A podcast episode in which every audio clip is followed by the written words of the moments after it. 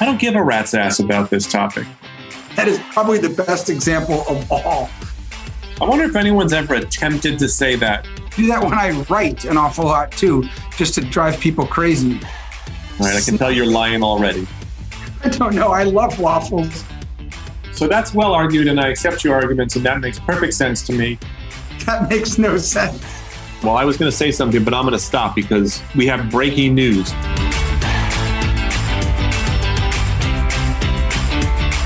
Well, hello, world. Yep, that's right. Smart Drivel goes all over the cosmos. This is your co host, Kurt Schneider, with Jon Ellenthal, and I actually have a friend who is a regular listener of the podcast who lives in Budapest. So we have at least one listener, Kurt, Paul Marsilio. Hello, Paul, in Hungary. So we're all over the world. You, you can hope to contain us, but you can't stop us. And as you're traveling around the world, if you see people wearing Smart Drivel t shirts or having Smart Drivel decals, please take pictures of those and tweet them or put them on our Instagram.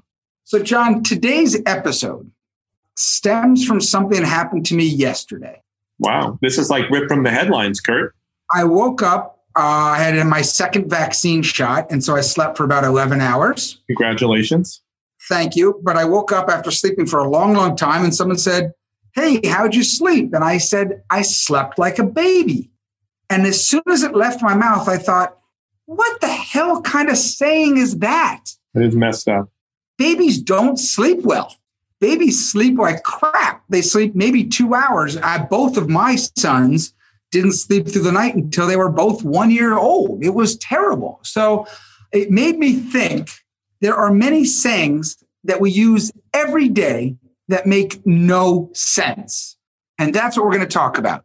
That's excellent. And it's a, it's a great example because I would be saddened to hear that during your sleep the other night that you woke up a lot crying and peed on yourself. So I see that sleeping like a baby is probably not the standard you want to measure against for a no. good night's sleep. Right. But there's lots of sayings that we go around every day that just prattle off of our tongues yeah. that roll off and they make no sense. We should really think about them. Could you imagine how difficult it must be to try to speak American English? Maybe you move here for another country or just a non native English speaker trying to figure out what we mean by most of the things we say. So, my inclination, Kurt, in response to this topic is to tell you, I don't give a rat's ass about this topic. But then I realize that giving a rat's ass is one of those expressions. Right. So I do care a great deal about this topic. why do you say I don't give a rat's ass? That makes no sense. That's why I said it, because it makes no sense. So the truth is, I do give a rat's ass about this topic, which is to say, I do care about it. I think it's a really fun one. And we probably mindlessly use expressions like that all the time. So let's dig in, not to a rat's ass, but to the topic. By the way, they do. This is off this topic a little bit, but you just that didn't take long. but you did make me think of something, which is there's also sayings that people just say wrong, and that could be a whole other episode, yes. right? Like when people say "I could care less." That one drives me nuts because, of course, that's not what they mean, and it makes no sense. Of course, it's "I couldn't care less." Exactly. I care the least amount as it is but I could care less means that it's more important to me than other things. Or when people say, oh, I'm going to give this 110%. Yeah, that's annoying. That is annoying. There is nothing over 100%. Mathematically, that is indeed the case. But yes, that is one of those overused expressions that would be good to, to lose from the American lexicon.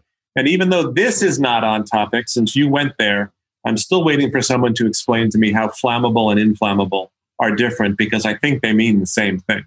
Yeah, I think they do. I'm, I'm, I'm, thinking about that. All right. So, can you give me a saying that makes no sense? And I'm going to ask you why you chose this one. I can totally give you one. And unfortunately, our listeners can't see your face and the shit eating grin you have on it right now because, ooh, I mean, I chose it because it both fits the topic of making no sense, who would actually want to eat shit, and it has the word shit in it. So it's really a, a win on multiple levels. But you have a shit eating grin, which is supposed to be a good thing. I have no idea where that comes from, and it has no trouble crossing the bar of making no sense whatsoever. Oh my goodness, that is fantastic! What that is that is probably the best example of all the shit eating. Well, I also this yesterday was a big day for me in this topic because I was also working around my house a lot and it was actually a very warm day. And all of a sudden I was like, man, I'm sweating like a pig. There's only one problem with that. Pigs don't sweat. Yeah, so you wonder how I mean, I guess people thought, hey, that's a big fat animal, and in the heat, it must be really uncomfortable and sweat a lot. But they don't. You're right, they don't sweat. So you do wonder where this stuff gets started. I mean, it's one thing for one person to say something that makes no sense, which happens all the time. It's quite another thing for it to latch on, become a regular part of the culture. Pretty much everybody knows that expression, or at least most people do, yet it makes no sense. So, how did it come to be? So, these are some of the burning questions facing the, the universe. And I should have mentioned after I said, I don't give a rat's ass and shit eating grin. So after using those expletives, I should have said, of course, pardon my French, because after all, I was speaking English. I know, pardon my French. So stupid, but we all say it. I say it. You can't help it. It's like, oh, it's like, I think pardon my French is like saying, you know, no offense, but I'm going to curse.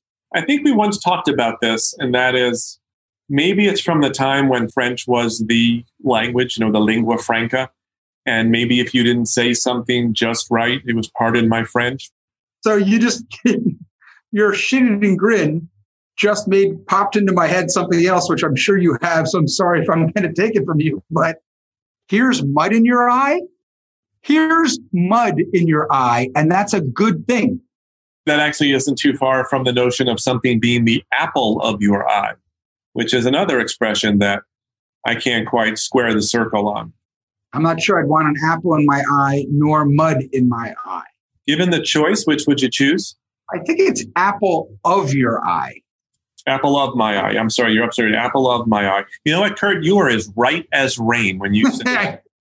I know. Right is rain. Rain is not too right. I mean, rain kind of sucks unless you're a farmer and you've had a drought and you need the crops, and then rain is right. But I would think that's probably the exception, not the rule. You are as right as rain.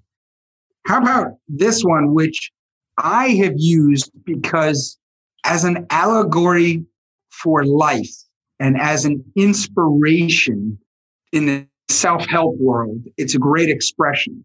The problem is it just ain't true. This is its darkest just before dawn. Is it literally true? No.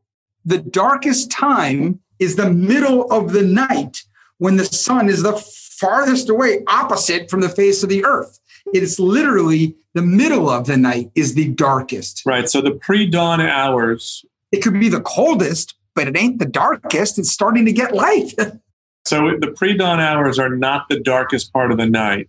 Not even middle of the night is the darkest part of the night. So it's so, but I think, darkest before the dawn literally makes no sense. No sense. But I think the idea is as an allegory for life that before things get better, they're really bad. So things might feel really bad. It's always terrible, but then things get good. Yeah, yeah, that reminds me of another expression that I've never quite been able to make sense of. And it's also possible that this is just me and I'm just not getting it. But what's the expression? Shoot for the moon, land on the stars. Is that the expression? no, if you shoot for the moon and you miss, you'll at least get a pocket full of stars or something like that. Okay, so that's another version of it. Oh yeah, no, no, you're right. If you shoot for the moon, if you don't get it, at least you'll land, land on the stars. stars. But aren't the stars a heck of a lot further away from Earth than the moon? Because yeah. I've always said shoot for the stars, land on the moon, because that actually makes sense. And people go, no, you got it all wrong. Why would you shoot for something close by? And if you miss, you end up with something really, really far away, much further away than your goal? My guess here, what we're talking about is either some really daft people started saying these things and folks just didn't challenge them because maybe they said it with a lot of bravado. I don't know, but I'm not sure how these things caught on. And by the way, we're guilty of this. I'm guilty of this. Memes or idioms, or but I, I do think it's fascinating, as we talked about a few minutes ago. I think people try to make sense of it. They think it's great, right? I'll give you one in that great example of that right now. Well, Jon, we're in business. We got to do it. Listen, let's pick the low hanging fruit first. See, that one actually kind of makes sense to me because nope. that's the easiest to reach. Nope. Well, the it is. hanging fruit is not the easiest it to is. reach. It is. So, two things happen when you're picking fruit. A, the low hanging fruit is the least ripe because it's not underneath the, the sun does not get to it. The stuff at the top, the high hanging fruit, is the ripest. So, if you're going to pick oh. that. Secondly, when you pick fruit, you pick from the top down. Otherwise, in your bag that you got strapped to you as you're going up, you weigh down by picking the lowest stuff first and going up. You start at the top and come down. So that's well argued, and I accept your arguments, and that makes perfect sense to me. Wait, wait, wait, wait, wait. Could you say that again for Smart Drivel Nation, our drivlers? Because what did I say? The first time that you've ever given me that compliment and that that that is not true. That is not true, and I don't want to ruin it for you, but there was a big butt coming. Not a big butt, but a big butt coming. I accept your argument. Wait, and you cannot lie? I cannot lie. So because you like big butts. What's that? Wasn't there a song about that? Yeah. Yeah. Sir Mix-a-Lot. And there was also a song by Queen, Fat Bottom Girls Make the Rockin' World Go Round. But that is not why we came together to talk today. I accept your arguments for why low hanging fruit doesn't make sense. Said another way, your arguments for why low hanging fruit doesn't make sense indeed make sense. However, you did something in the telling of that that harkens back to a pet peeve. You said there are two reasons. You then said A, and then you follow up with secondly. Either go one and two or go A and B, but don't be mixing alphanumerics on your list. But I do that on purpose. You did that on purpose? Do that when I write an awful lot too, just to drive people crazy. First, and B. Yeah, so you can appreciate the incongruity there. You're saying you do this on purpose. That is your defense. Correct. Okay, and it was just an attempt to annoy me. Said another way, you were probably almost kind of like trying to bust my chops, whatever the hell that means. Yeah. Well, chops are teeth, in your mouth. It could mean hitting someone, but that's not what we think the expression means. It means just giving someone a hard time. What do the English use? Taking the piss, mate. Taking the piss. That actually sounds colorful. Taking I know, the piss. I, do I want to take your piss? I don't want to take your piss. Well, we may not fully appreciate what the word piss means in the British language, in the British version of English, because taking the piss and busting your chops. Yeah, I'm not sure why. We did an episode a million years ago on some of the conflicts between British English and American English. And I think we established, not that this wasn't already proven incontrovertibly, that those languages, which seem like they have a lot in common. How about when you say the same thing? I'm just needling you. Well, that's not a good thing. No, it's not. Although there's this, my my at my chiropractor in his office, they do something called needling, which is another way to stimulate muscle recovery. So yeah, I do in that sense, but that's a very narrow context. Yeah, it's not making fun of me. When my therapist does it, she's not doing it to make fun of me. She's doing it, she's needling me to, yes, create blood flow. Yes, needling you doesn't make a lot of sense. But I will tell you that you argued so effectively for why low hanging fruit doesn't make sense that it literally blew my socks off. well, again, that I can get because I have in my mind's eye someone like like near TNT explosives, and the sock. I guess your socks wouldn't come off. I don't know. Shoes would come off. I, I get that it is a big reaction, but it just blowing one's socks off. Actually, you know what? I'm going to stop waffling and speak with conviction. Waffling?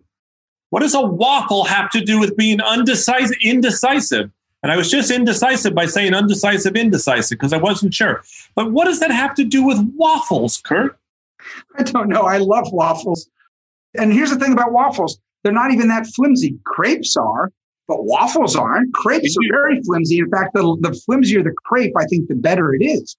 But maybe a waffle it's because it's the same on both sides and you can flip it over and it's the same looking thing both ways? Could that be why? Wow. I'm not suggesting that's true. I'm just wondering because otherwise it makes no sense.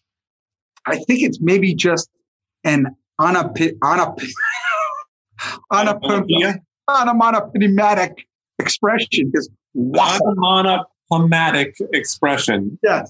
I wonder if anyone's ever attempted to say that before, an onomatopoeic expression.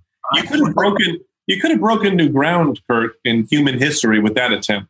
Well, Jon, at least I'm not going to be, if you're really bad, I'm not going to be the low man on the totem pole. See that that actually one makes sense to me because there are there's a hierarchy there. There's no hierarchy there. Sorry, it's the other way around. The guy on the lowest actually is the most important person on an actual totem pole. I'll tell you why, Jon. Okay. First of all, when you carve a totem pole, it takes a lot of different carvers to do it. The one who is the best, the master carver, does the bottom because the bottom is bigger because of the way, you know, the way side, whatever science works. It's, it's rounder and bigger in, in size. And also it's more prominent because it's what you see up close. Eye level is eye level, baby. It's thicker at the base. It is largest and it's the most prominent and the most detailed. So the low man on the totem pole is actually the most important one. Uh, I had no idea, and I I didn't expect to have a flashback to low hanging fruit so quickly in my life. So basically, it's the same thing. We've got it upside down, right? Yeah, and we were tying all these together. There's got to be something else too that's low. Well, so why do cows low? Moo. then again, cows can jump over the moon, but I think that may have come from a kid's fairy tale. Over the moon. You were so happy you're over the moon. I don't know why you'd want to jump over the moon as an expression of happiness, but if you are really happy, you are over the moon. Yep. Here's one that kind of feels that way too, which is when you're sick. Oh, I'm feeling under the weather. Yeah, I've never known what that was all about. Do you have an explanation for that? No. Everyone that's on Earth is under the weather, unless you're like an astronaut on SpaceX or in the International Space Station. You're under the weather. So you're no different from the person next to you who's feeling fine. So you're not saying something that explains why you're not feeling well. It's completely unremarkable in that it's a universal experience for people on Earth completely unremarkable in that it's a universal experience. Wow, that's really well said. Did you write that out ahead of time? I did not, but I will tell you that my recap there was nothing to sneeze at, Kurt. So you, you think nothing to sneeze at is a saying that makes no sense? You want to give me an explanation for it? I'll explain. Yes. Here's my here's my thinking. Are you making this up or do you know? And I'm I'm going to tell you right now. That's nothing to sneeze at in the 18th and 19th centuries. All right, I can tell you're lying already. Snuff was part of the aristocracy. Okay. And you could only afford snuff if you were a bigwig. Oh, we talked about bigwig in a lot of different activities. So what would happen is people would do their snuff. It would make them sneeze, but they would usually do snuff to show that they were very aristocratic in front of like a business dealing or something. And if something was big, they'd sneeze at it. And so if it's nothing to sneeze at, that means you don't even can't even afford the snuff. You're like a proletariat plebeian peon, and therefore you do it. Tell me more about what people did with snuff. Because I can't say I know that much about snuff. I know the word, but what do people do with snuff? It's kind of like what you do with cocaine now. It just wasn't as powerful as cocaine. You snip it right up the old nasal cavity and it yeah, gave you a little it could be menthol whatever and it gave you a little bit of a buzz. Okay. Well that is nothing to sneeze at if you couldn't afford snuff. That, that's where i'm mm-hmm. going.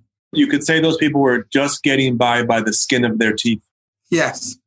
That makes no sense. I figured you're going to explain that one to me as well. No. the skin of your teeth. Last that, time i checked my teeth ain't got no skin kurt that is a saying that makes no sense whatsoever. I don't know. How about this one, which I feel makes no sense?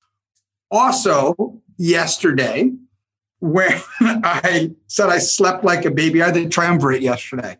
Yeah. And then I said, Boy, I'm working so hard, I sweat like a pig. I then told someone, You know what? I worked all afternoon, man. I was working like a dog. Oh, so you were lying around all day, taking naps, being fed, having your belly rubbed, occasionally licking yourself because you could, and mostly being asleep. Yeah. You It must have been no- exhausted. That's a saying that makes no sense. Dogs don't work, as you just pointed out. Yeah. You always say, oh man, I was working like a dog, working like a dog. I'm sorry to hear that you were working like a dog, so much so that you sweat like a pig, but at least the night before you had slept like a baby, so you were ready for it. I had the trifecta of ridiculous sayings. Yes, I could certainly see the inspiration for this episode coming from that. So you had the hat trick. Was anything easy yesterday? Was anything like a piece of cake?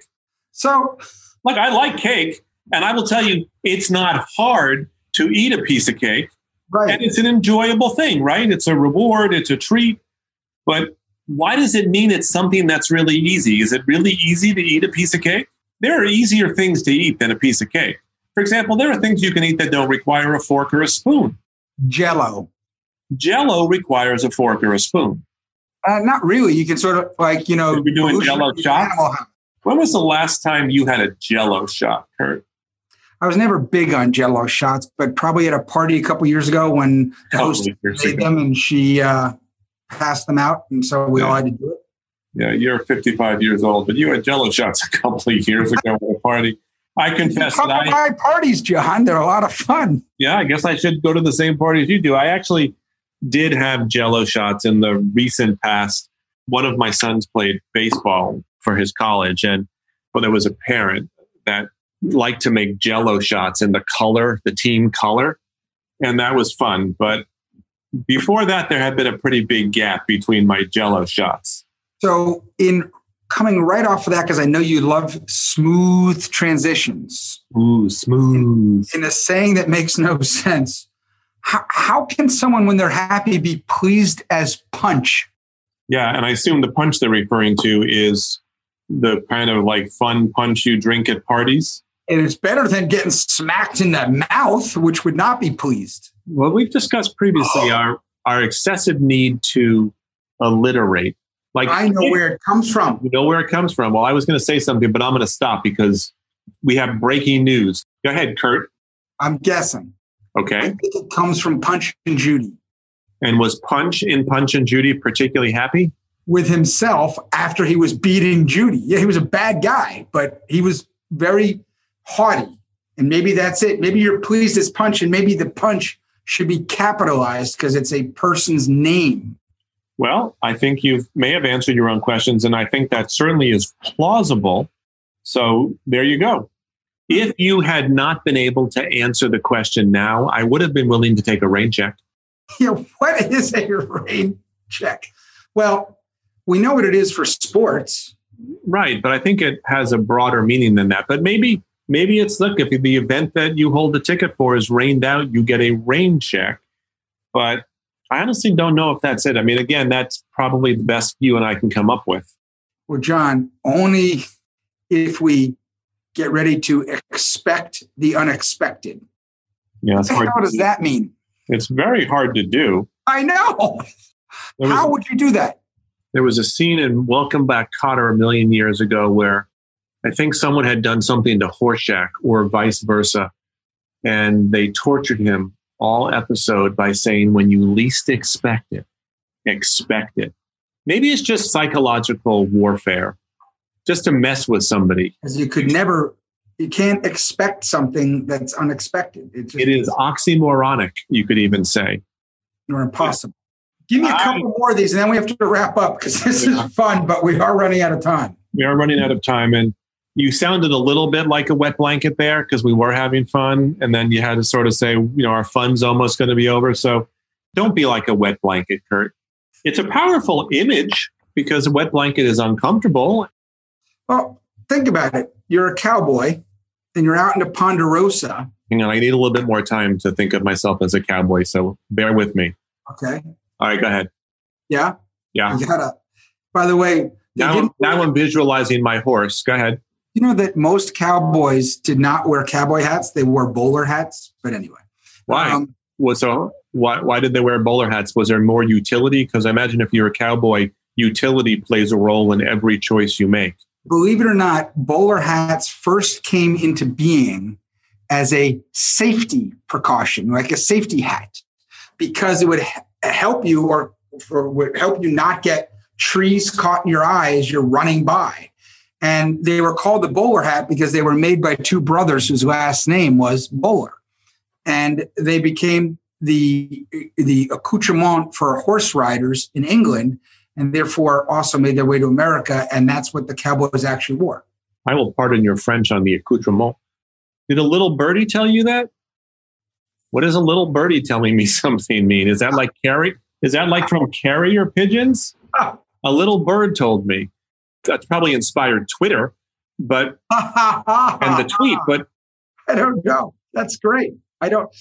I have brought up several that you've been able to give a plausible explanation. Now, sometimes I believed you, and sometimes I thought you were pulling my leg, which I would like you not to do, Kurt. Pulling your leg comes from actually Navy sailors.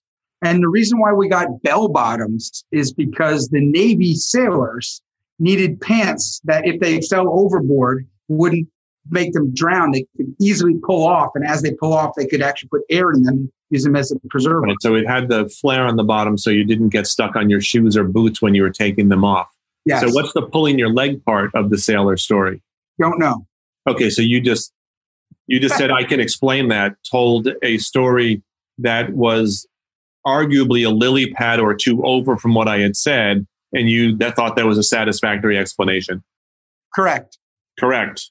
Well, after all, this is smart drivel, and we promise the drivel and hope for the smart, Kurt. Any more that you want to get out before we wrap up this episode, Kurt? Well, just one last one, which I again I get it in theory and in concept, but as a as a scientific sort of expression, it doesn't make sense. That which doesn't kill you makes you stronger.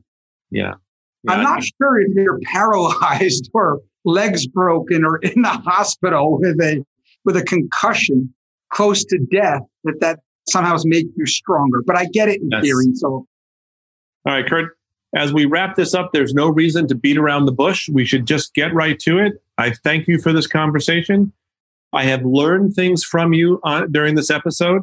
I have joined you in being perplexed by a bunch of other things that are just a regular part of American conversation. Thank you, Jon. And to all of our drivlers, spread the news and let us know what you think. I'm sure you have some expressions of sayings that make no sense. Goodbye, everyone. Kurt and I will be back next week with a brand new episode of Smart Drivel. Until then, we hope your life is filled with smart drivel. Goodbye.